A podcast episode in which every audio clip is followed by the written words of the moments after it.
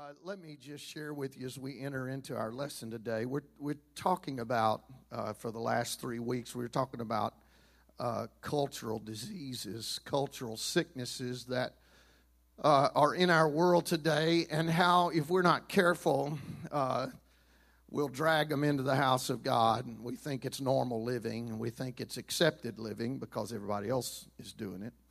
And uh, this is the way everybody lives or maybe it's not so much a mental uh, uh, assertion that uh, we are living this way because it's accepted.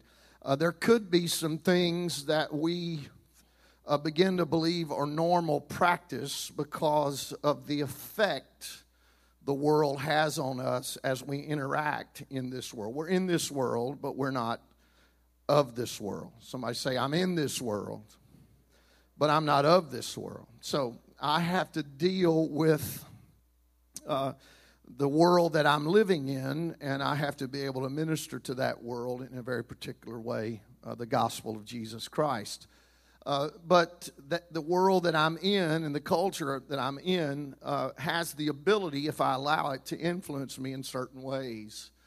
Uh, I want to make sure that I'm pleasing to God. His word is eternal. He never changes. How many believe that? He, he never changes, and, and I, I believe that. Uh, I don't believe what was unaccepted in the law of Moses is now accepted because of grace. And, and you say, you say what you will about all that, but Jesus addressed those matters when he said, your, the law said, Thou shalt not murder. But I say unto you that if you hate your brother, if you're angry with your brother without cause, you're already guilty of what the law is trying to pull off the tree. So the law was picking the fruit. Jesus said, I've come to, to take care of the root.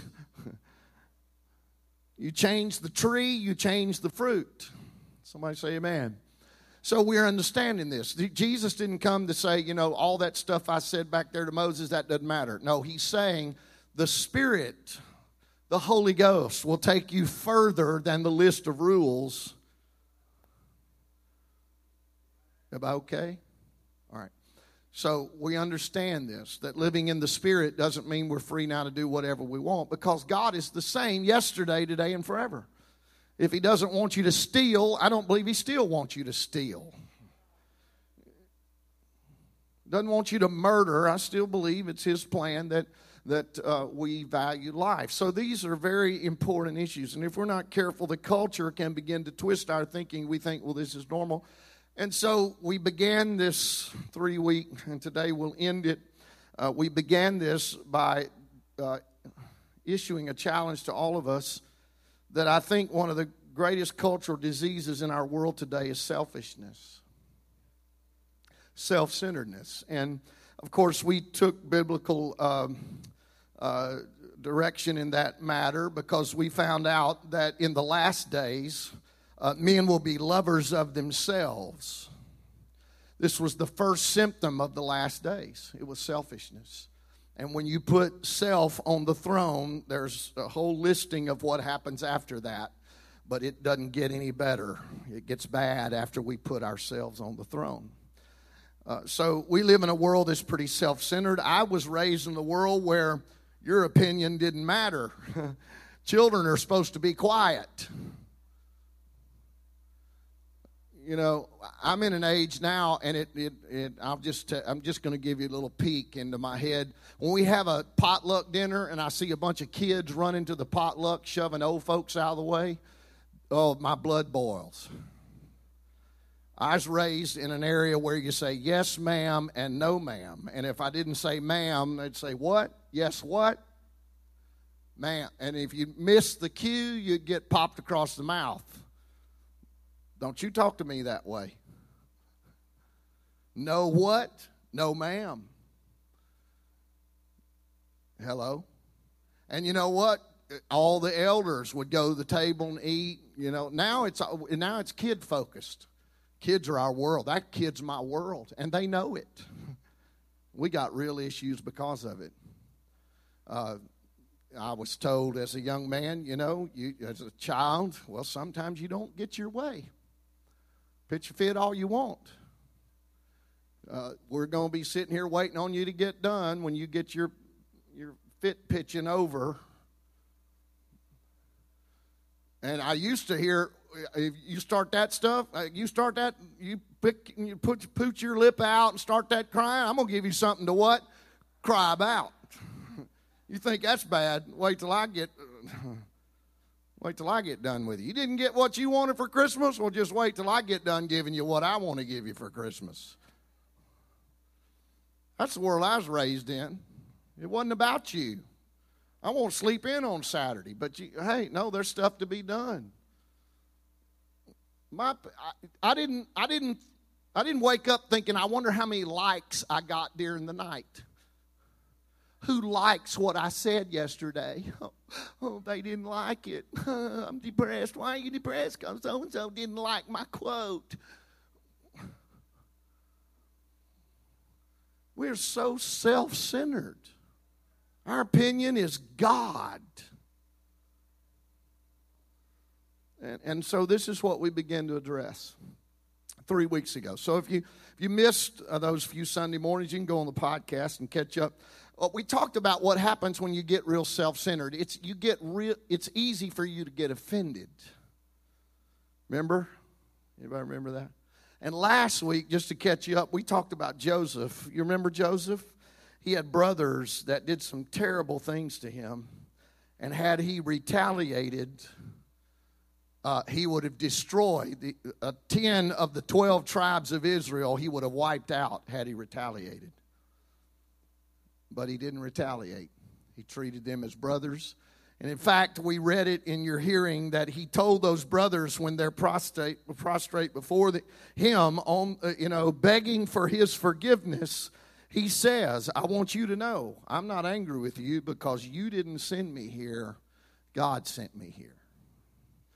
Joseph saw God at work in what people were doing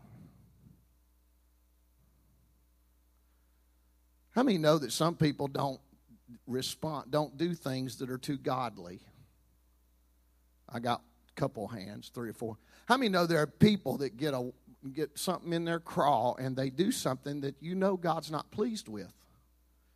Joseph's brothers were going to kill him. Will you think God was pleased with that? No. These are actions that God does not approve of. But Joseph said, God put me here. Well, all that stuff those brothers did didn't short circuit God's plan. They couldn't mess up the plan of God. God was going to have Joseph in the right place at the right time with the right spirit, thank God, to preserve the house of Israel. In spite of what his brothers had done to him, he fed the same guys who sold him out fed their families for five years when they would have starved to death. Joseph fed those men's kids, the children of the men that would kill him. He refused to have a spirit of vengeance or to get offended. Get offended. How easily we're offended. These guys threw him in a pit, uh, stripped him naked, bloodied his clothes, sent somebody home with the bloody clothes and a lie and sent Joseph to Egypt by himself as a slave. How easily we get offended. Somebody said something. Are, are you serious? They said something. Wow. Well, sure they did. They've got an opinion just like yours. Well, they didn't do something. I'm, I want to ask you a very important question as we jump in here today. And I want you to think about it all through this lesson. Would you want God to forgive you in the same way, you have forgiven those who have offended you.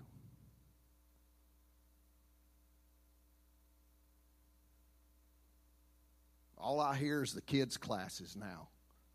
You hear that? Would you want God to forgive you in the same way that you've forgiven those who have offended you? Would you want to come to this altar today after whatever you did this week and say, Lord, I'm convicted and I'm sorry. I'm not going to return to that kind of behavior. I want you to forgive me. Would you want God saying, Well, I forgive you, but it's going to be a long time before I trust you? Would you want God saying, "Well, I forgive you, but I'm not sure, you know, I it's going to take a while. I forgive you." No, you know what you want the Lord to do? You want him to take that and throw it into the sea of forgetfulness. Next Sunday, you want to come back and raise your hands and you want to feel God smiling on you. That's what you want to feel. I'd like for other people to feel that from me. In fact, in Matthew 18, it tells us how many times we should forgive. Do you know how many times you should forgive in a day? Help me out. How many? If you're a smart church, you know. How many? Seven times something, 70. And if you're a real smart church, you know how many that is. Seven times 70 is what? 490 times in a day. Do the math. You stay up 24 hours. Don't even go to sleep so you for, can forgive the maximum amount. And figure that out on your little phone. Get your calculator and figure out how many times a day you're supposed to forgive. How many times that is in a minute. It's shocking. You can't be offended that much. Oh, wait, maybe the Lord knew in this last day people would be so selfish that 490 times a day might be pushing it.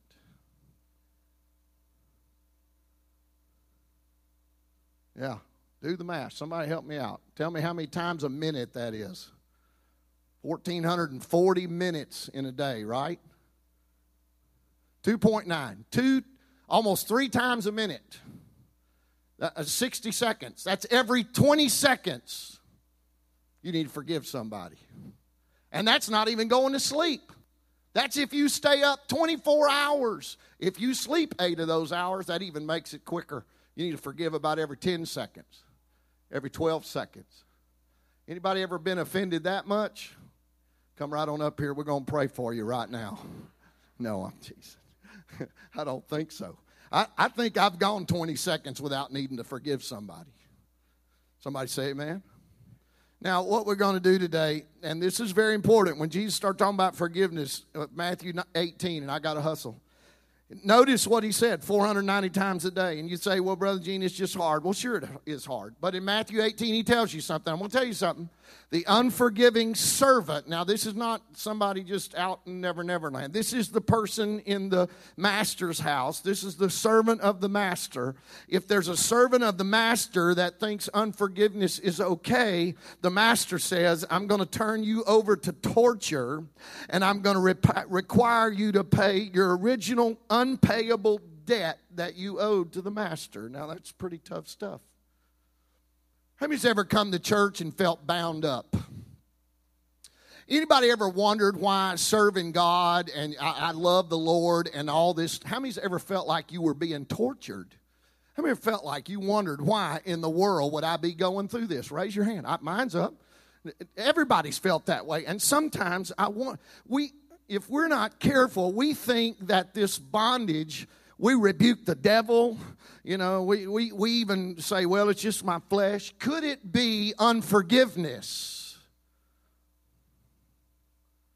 That the Lord says, I'm putting you to the tormentors until you repay me everything you're. We can't repay the debt we owe Jesus. There is no way. You're going to be in torture for a long time if you ever think you're going to ever pay the Lord off.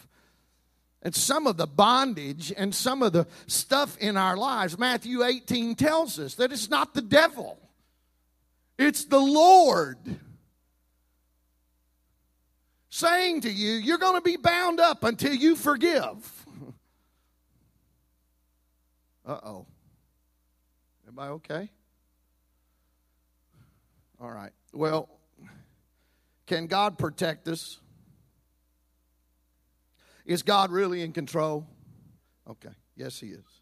Let's look at something today. In the book of 1 Samuel, the, the chapters are begin in chapter 16 and it goes all the way through chapter 31. We're not going to we're not to read all those, but we're going to we're going to look real quickly today at a relationship that I think is interesting in this portion of scripture in 1 Samuel chapter 16, it begins, we find the relationship between two men. Saul, everybody say Saul. What do you remember about Saul? Who is Saul? Now, not, not Saul of Tarsus. This is 1 Samuel, so this is Old Testament. Saul. Who was Saul? First king of Israel. First king of Israel. He was elected king because he was, he was tall. Who should we vote for? Well, we shouldn't vote for either one of them, but one's taller than the other one, he gets my vote. kind of reminds me of the election we just came through, doesn't it? Who should we vote for? I don't know. I like this one's hair. I think I'll vote for.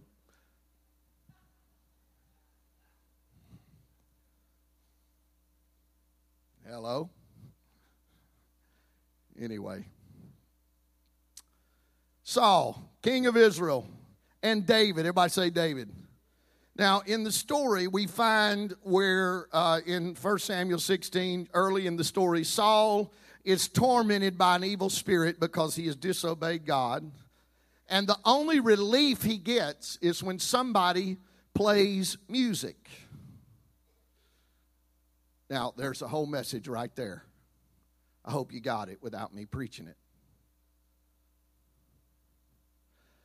There was only relief in Saul's life when he heard a tune, when there was music going.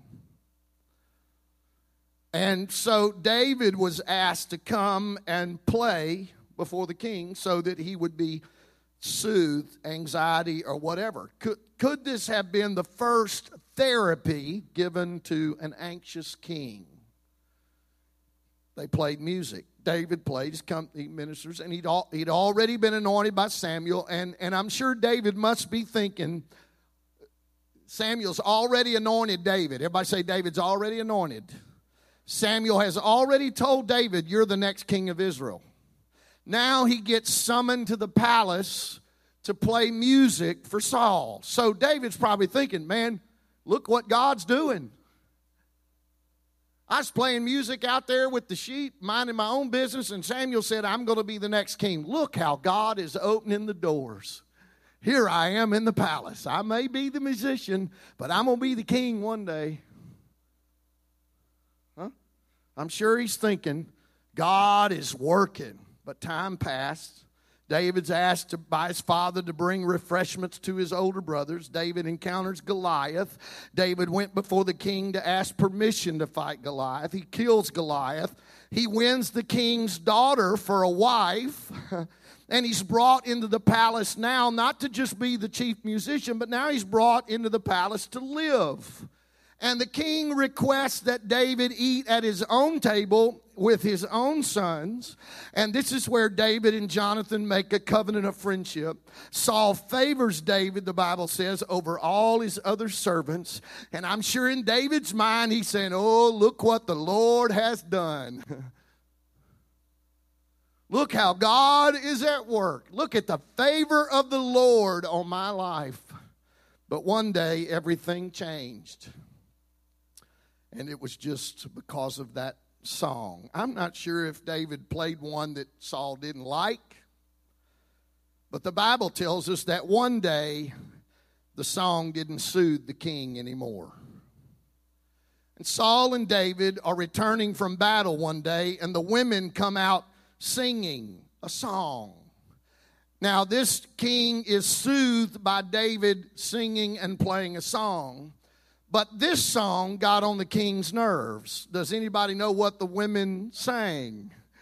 Saul has killed his thousands, but David has killed his. Now, you do the math. David hasn't killed that many people. He hadn't even killed as many as Saul. But in the people's eyes, David was the up and comer. He was the one, uh, obviously, he's anointed. And so the Bible tells us that they begin to sing this song. They fall in love with David, and Saul hated David because he knew God was with him. And so David is forced to run for his life in the wilderness. Now, I'm sure David said, Now, wait a minute, everything was going good until those people started singing that song. Why does the king hate me now? Why am I in this position now? He's thrown out of the palace. He's living like a vagabond. He is he is rejected by the king. He no longer eats at the king. Everybody hearing what I'm saying? So now he's running for his life. And the Bible tells us that not only is he running, but Saul is chasing him. Why is he running? Saul's chasing him. But not just Saul, 3,000 of Israel's finest warriors. 3,000 Navy SEALs. Saul is intent on destroying David. And David, I'm sure, is wondering now, Lord, you put me in the palace. I was the musician. I had the opportunity to, to use uh, uh, my sling to kill Goliath, and, and, and all of a sudden, uh, I'm put at the king's table. I'm, I'm his son in law, and I'm just, I'm his chief servant, and, and now I'm running for my life. Where's the promise of God? Why are people treating me like this? Notice that God, everybody say God. Notice that God, everybody say God not the devil, placed David under the care of Saul. God did it. God did it. Well, it's the devil. My boss is doing this. Oh, no, could be God. Well, it's just the devil. You know, I've got neighbors, I've got uh, a church or people or things, and, and it's not the will of. Well, wait a minute. It was God that put David in that position. Why was, let me ask you something, why was favor dangled out in front of David and all of a sudden abruptly stripped away? Why was he the next king, the next appointed heir, and all of a sudden he's being chased like a madman? In fact, the Bible tells us opportunity arose for David to take Saul's life, and he did not. Saul noticed what David had not done. He had not killed him, and he stopped chasing David, and David probably thought it was all going to change. But the Bible tells us of another story in the hills of Hachilah. David and Abishai slip into Saul's camp, and God, everybody say God, everybody say God. Turn to your neighbor and tell him, not the devil, not the devil. God put Saul and his 3,000 Navy SEALs into a deep sleep. It was a God thing. God put them asleep. And if we're not careful, when God tests us,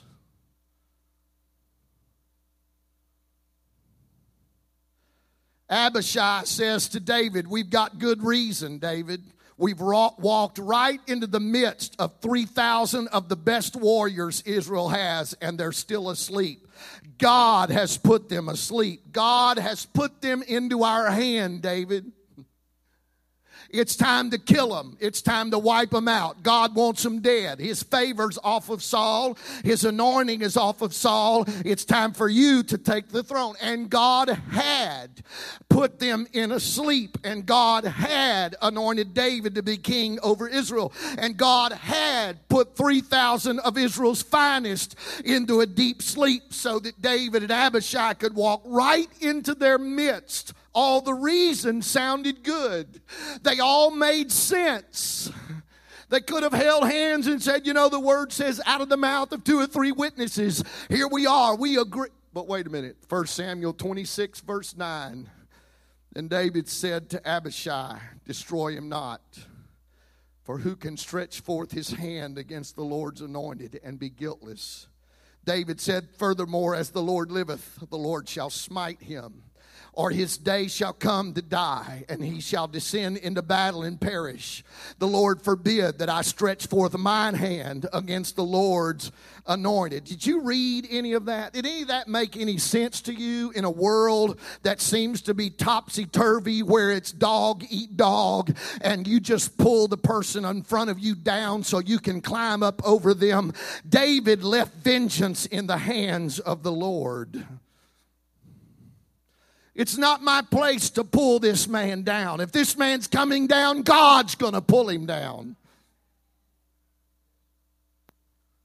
Proverbs 6, verse 16, don't you ever forget this. All that stuff you say is an abomination.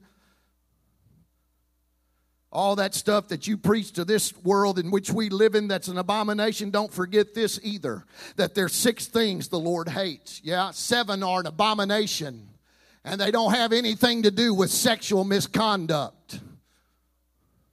All that stuff you think God hates, here's some other stuff for you to be reminded that He hates a proud look, a lying tongue, hands that shed innocent blood, a heart that deviseth wicked imaginations, feet that are swift in running to mischief, a false witness that speaketh lies, and he that soweth discord among brothers. You know what sowing is? Anybody know what sowing is? What is sowing? Planning. There it is. Craig said planning. Everybody say planning. It didn't say you are you're, you're it doesn't say you're reaping discord. It doesn't mean you're harvesting discord. It says you're planting it. Do you know how you plant it? You plant it by tale bearing. You plant it by saying things about people. Well, I got offended. They did this or they did that. You know what? You're in danger of damaging people because of the offense that comes to you. I don't care what they did, vengeance is the Lord's. Am I okay? So, back to that fateful night, David had a chance to kill Saul, and God had placed him in a deep sleep. What would have happened had David allowed his servant to kill Saul? Saul was a king. Everybody say king. He was a king because there was a kingdom. Everybody say kingdom. That's right. And I really believe that God wanted to see whether David would kill to establish his kingdom or would he allow God to establish his kingdom. Uh oh. God tested David to see if he would kill to establish his kingdom. I want everybody in this room to know this is not your kingdom or my kingdom. This is God's kingdom. And sometimes, if we're not careful, we'll kill people thinking we're protecting His kingdom. This is not your kingdom. Am I okay? Romans chapter 12, verse 19. Dearly beloved, somebody give me the next three words. Say them real loud if it's up there. Dearly beloved. Okay. Dearly beloved, apostolic church. There we go. No, here we go. Dearly beloved, what's the next three words? Say it real loud. But rather give place unto wrath, for it is written. Read those next three words. Vengeance is mine, I will repay, saith the Lord. Therefore, if, if your enemy is hungry, what do you do? Let him starve to death. That's what you do. Let him starve that no good cotton picker. I don't know why that's a bad word, but that's a bad word where me and Mac was from. if your enemy hungers, what do you do for him? Feed him. You know what you would, in vengeance you would say, uh-uh, I'm not serving that guy. Ain't no way. The Lord said, don't give place to vengeance. Avenge not yourselves. It is written, Vengeance is mine. If your enemy's hungry, feed him. If your enemy's thirsty, what do you do? Give him to drink. For in doing so, thou shalt heap coals of fire on his head. Do not overcome, do not be not overcome of evil, but overcome evil with what? With good. That's right. You don't ever do anything by, by returning evil for evil. All you do is perpetuate evil. The only way to stamp out evil is with good. You feed your enemy when he's hungry, you give him water when he's thirsty. In so doing, you heap coals of fire on his head. It is righteous for God to avenge his servants. It's unrighteous for God's servants to avenge themselves. And God, many times, will test his servants with obedience. He puts the enemy in a deep sleep. He gives the opportunity to retaliate. He get, you get that phone call from somebody and you say to them, Well, I wasn't going to say anything, but since you called, you didn't realize that it was God that gave you that phone call to see how you would respond. It's not God opening the door for you, it's God seeing if you're going to obey. And God put Saul into a deep sleep, and David didn't take the bait. You know why? Because he allowed the Word of God to rule his life. Vengeance is not mine. This kingdom is not mine, it's God's. Somebody say amen. Let me say something to you churches are not cafeterias. It'd be, it'd be easy if it was, because we just cook up a bunch of stuff and say, come get what you want. but churches are not cafeterias. No church is perfect. Turn to your late neighbor and say, Amen to that. Now turn back to him and say, I'm here. and I know you wanted to say, He's here, like I heard somewhere in this audience a second ago or they're here. This church is not perfect. You're right. They're sitting right behind me, Pastor. No, no. Hopefully, everybody's trying desperately to follow the voice of God and the will of God. But the list is endless of offenses that can come in a church endless. You know why? Because we think everybody ought to love Jesus like I love Jesus. Everybody ought to love people like I love people. But we, we're not in a perfect world. You don't have a perfect pastor. Now, oh, boy, I didn't get an amen. You're scared to say amen, aren't you? It's okay. Amen. Amen. Uh, let's face it, Jesus was the only perfect pastor. How many would like to have Jesus as your pastor? Well, amen. Lynn and April and a few more. You know what? I'm convinced Jesus probably wouldn't get voted in to many churches. Because I want to give you two little uh, snippets about uh, that may not seem real pastoral. Somebody died. And there's a man that says, I'll follow you, Lord, if you let me go home and bury my family member. And the pastor, that perfect pastor, says, Oh no, don't, don't even go home to do that. You let the dead bury the dead. Well, I'm not ever going to his church. Let me give you another. Uh, let, maybe I should start praying this way Lord, I want a pastor like you, Pastor. Because I find where Jesus went to the synagogue and he chose his seat. Do you know where he sat? He sat where he could see how the people give their money.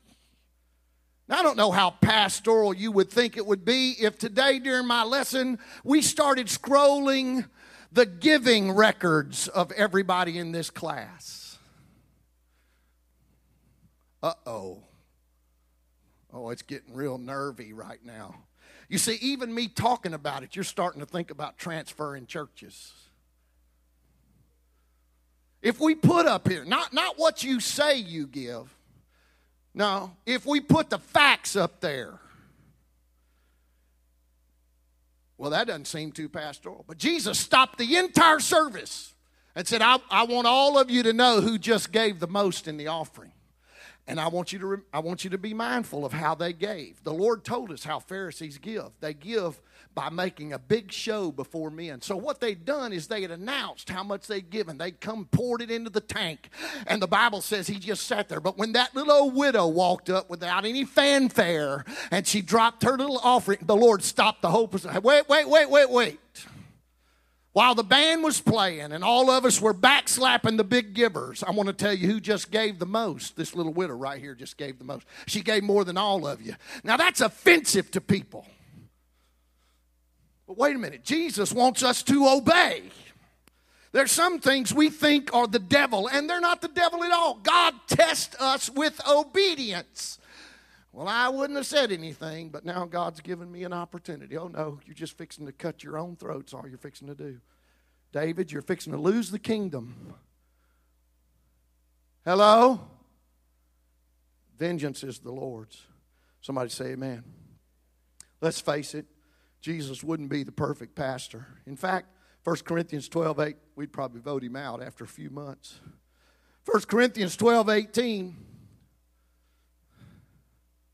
but now hath God set the members, every one of them, in the body as it hath pleased him. I want us to read that out loud. It is so good. We've got to read this out loud. Please uh, bear with me in my folly here.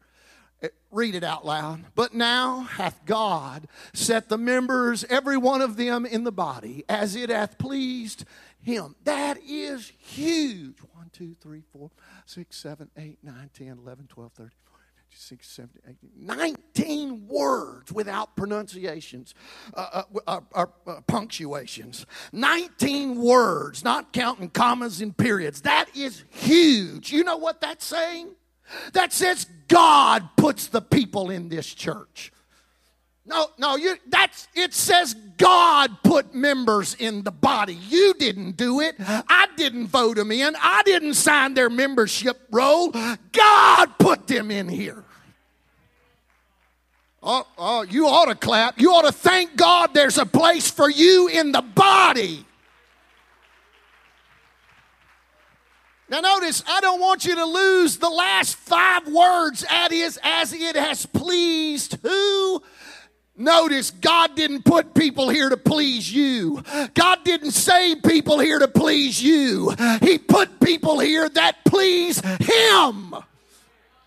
So I know you don't like your neighbor, and I know somebody's been offensive, and I know somebody did you wrong, but you ought to thank God there's a place for old cotton pickers like them.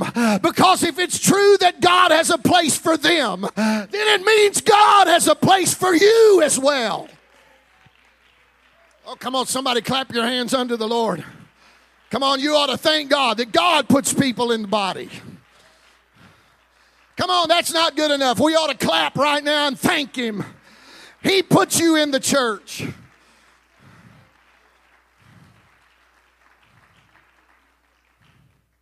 How many believe that if you're in the place God wants you, the devil will try to take you out? So, if that passage is true, that God puts members in the body as it pleases Him, there's. I'm convicted of it. I'm getting a little wiser as I get older. I will give you a little glance, a little glance into the window of my heart for just a moment. I want to say to you that the closer I get to the Lord, the more judgmentalism leaves me. I realized that the closer I get to the Lord, something begins to bubble up in my spirit, and it's the love of God. And all of a sudden, what I think I'm protecting and what I think I'm holding on to, it's not near as important because it's God's church. And He puts the members here. Now, now there's pastoral and shepherding duties, absolutely. But I want you to understand that there have been people that have walked up to me and said, How's the church going? And I've said, Well, we're just two funerals away from a revival. That is good, isn't it? But it's pretty judgmental. Hello? I had people say, you know, well, I want to transfer, and I'm not one of those that thinks unless you go to this church, you're, you know, this is the only church going to heaven. I'm not one of those. But I am going to tell you right now that there, there, there are times where you think, you know what, Lord, if, if that person was not there, things would be a lot harder. but you know what? You got to realize that God puts people in the body. Turn to your neighbor and tell him that means you. God put you here. Wow. Man, if we were picking, be slim pickings. I know some of you'd leave me off your list, but hey, let me show you something else. If you will not budge, even in the face of great conflict, you're going to spoil the devil's plans. The devil, if God puts you in the church, the devil wants to pull you out. And if you let him pull you out, you're just doing what the enemy wants you to do. But if you will not budge, you're going to spoil the devil's plans. The devil wants there to be dissension in the body. The devil wants there to be offended people in the body. Everybody okay? Turn your neighbor and tell them we can't keep everybody happy. How many's got kids here? You try to keep them all happy? How many kids ever say, well, that's not fair? That's not fair. Well, absolutely, that's not fair. You didn't do so and so that way. Well, no, you're not so and so. Bible says, train up a child in the way he should go. And literally, that means in the according to his being. You know, you got one child you can look at and they fall apart and cry and say, I'm sorry. But the other one, you got to beat it out of them. I got one like that. Look at this Psalms 92 13. Now, we just read where God puts members in the body, right? Please don't go to sleep on me. if, I, if I can't sleep through this lesson, I'm not going to let you. look at this. God puts people in the body as it pleases Him. Now, let's look at this verse Psalms 92, and we're going to read verse 13. Psalms 92, verse 13 those, read it out loud, those that be planted in the house of the Lord shall flourish in the courts of our God. Look at that. Now we know God puts people in the church according to what pleases Him. But it says the people that flourish are the ones that are planted. You see that, don't you? The planted shall flourish. Say that. The planted shall flourish.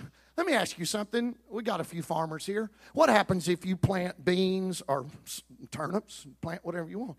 Plant it, and then you see the little sprig come up, and you run out there and say, Oh, I want to go show that to mama. And you pull it out of the ground and you run in and, and take it to the family. Say, look, our turnips are growing. And then you go dig back. And if you did that every day, you know how you, you know how plants flourishes? You keep it in the soil. You say, you know what, through thick and thin. It doesn't matter what anybody does to me. It doesn't matter what they say. I'm not going to get offended. I'm not going to be so sensitive. I'm going to be in the church because God put me here. And it's the same way in the body. God gives, God shows us that He puts people in the body as it pleases Him. And then He says, You will flourish if you stay planted. When a tree is put in the ground, it's going to face rainstorms, hot weather, wind, tornadoes. If the planter listens to the tree, you will actually harm the tree. It is through the endurance of the hard times that causes the roots to go deeper and deeper. It is in the testing, it's when you build stability.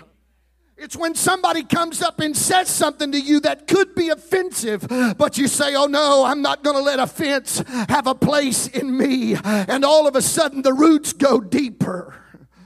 And all of a sudden, there's a, a tree that flourishes. And David, inspired by the Holy Ghost, makes a powerful connection between offense the law of God and our spiritual growth. I hope you see it. David, inspired of the Holy Ghost, makes a connection between us being offended, the laws of God, and our spiritual growth. How many want to grow? How many don't want the storms of life to blow you over? Well, let's read it. Psalms 1, verse 1. Blessed is the man you know that word, that first phrase, literally translated, it literally translates in the Hebrew, oh, the happiness. Oh, the happiness of a man. Turn to your neighbor and tell him, I wish you were blessed this morning. Turn to your neighbor and tell him, Come on, give me a smile.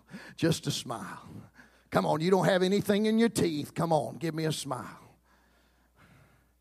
Oh, the happiness of a man that walks not in the counsel of the ungodly, nor standeth in the way of sinners, nor sitteth in the seat of the scornful. Look at that. That literally means marries the scorner. A scorner is somebody that divides. Somebody you can't ever make them happy. They're scornful in everything. And this writer says, You're married to a scorner. Somebody says, Oh boy, Pastor, you're preaching now. I've been married to a scorner. no. But his delight is in the law of the Lord, and in his law doth he meditate day and night. What will that man be like? He shall be like a tree planted. That oh, I'd, I'd like to have a church full of trees planted, strong, pillars Somebody say amen. Now we gain insight into the interpretation of the parable of the sower, Mark chapter 4. I skipped a, a reference, I'm sorry. Mark chapter 4, verse 16. And these are they likewise which are sown on stony ground, who, when they have heard the word, immediately receive it with gladness. Oh, yeah, I want to be a tree planted but they have no root in themselves, so endure but for a time. And afterward, when affliction or persecution arises for the what? Word's sake, they immediately are. What's the word? Offended. Yeah. You know why people don't flourish? Because they get offended. You know why they get offended? Is because there's no place for the roots in their life. They love preaching, but it doesn't go very deep. Everybody okay? And every little thing, every little affliction or persecution that comes up, they get afflicted and they get persecuted and they get offended because of it. Somebody say amen. Well, let's lift our hands and love the Lord right now. Jesus, I praise you today. Lord, I pray you would speak to this congregation. I pray you would touch our hearts. I pray you'd move in us, Lord. In Jesus' name in Jesus' name. I want to read a couple more verses. I know I've got a bunch on there, but we're not going to get to them. 2 Timothy 3 1 through 7. Amen. Turn to your neighbor and tell him God wants you to know something. 2 Timothy 3 and 1. And know this, know this also. I want you to know this that in the last days, perilous times shall come. Because Men shall be lovers of their own selves, covetous, boastful, proud, blasphemers, disobedient to parents, unthankful, unholy, without even natural affection, truce breakers, false accusers, incontinent, fierce, despisers of those that are good, traitors, heady, high minded, lovers of pleasure more than lovers of God, having a form of godliness but denying the power thereof. From such turn away. For of this sort are they which creep into houses and lead captive silly women laden with sins, led away with divers lusts, ever learning and never able to come to the knowledge of the truth. Somebody say amen. We're in that hour. Romans 8 14, for as many as are led by the Spirit of God, who are they? They are the sons of God. Romans 8 15, for ye have not received the spirit of, ado- of, bondage again to fear, but ye have received the spirit of adoption, whereby we cry, Abba, Father. The Spirit itself beareth witness with our spirit that we, if I say we, turn your neighbor and tell them that means we.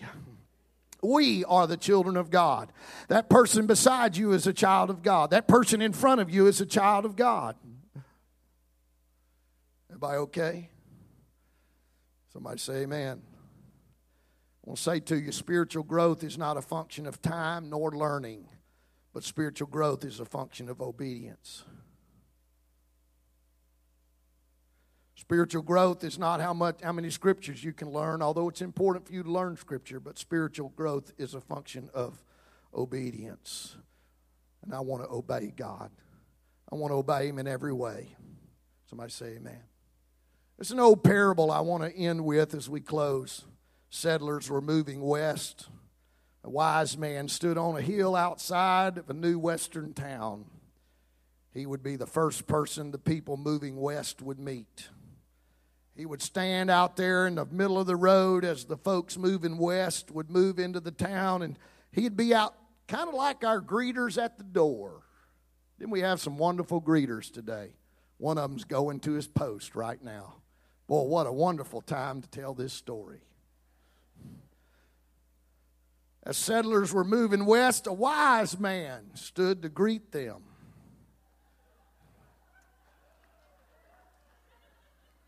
He'd be the first person they'd greet or meet when they would come into the town. And let me ask you something. What if you were the first person somebody met when they walked in this church?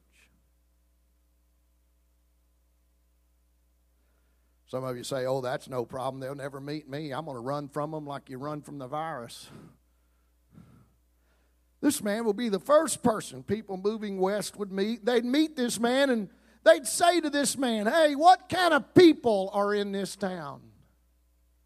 What kind of people are in this town? And he would answer them with a question he would say, What were the people like in the town you just left? And they would say, Oh, we got out of there because this town was full of swindlers. There was all kind of crazy murders. Da, da, da, da, da. And the wise man would say, Well, this town is the same as the one you just left. Hello? Let's look a little deeper into that area. We understand that, you know what? It may not be that we're going to live in a perfect world ever. We're going to be surrounded by perfect people, but you know what? We can find what we're looking for. And if you're looking for bad people, you can find them. If you're looking for a hypocrite, you can find it. But you know what? You can also look for somebody that's reaching for the Lord, that's wanting to please Him, that's wanting to walk with Him. Somebody say amen.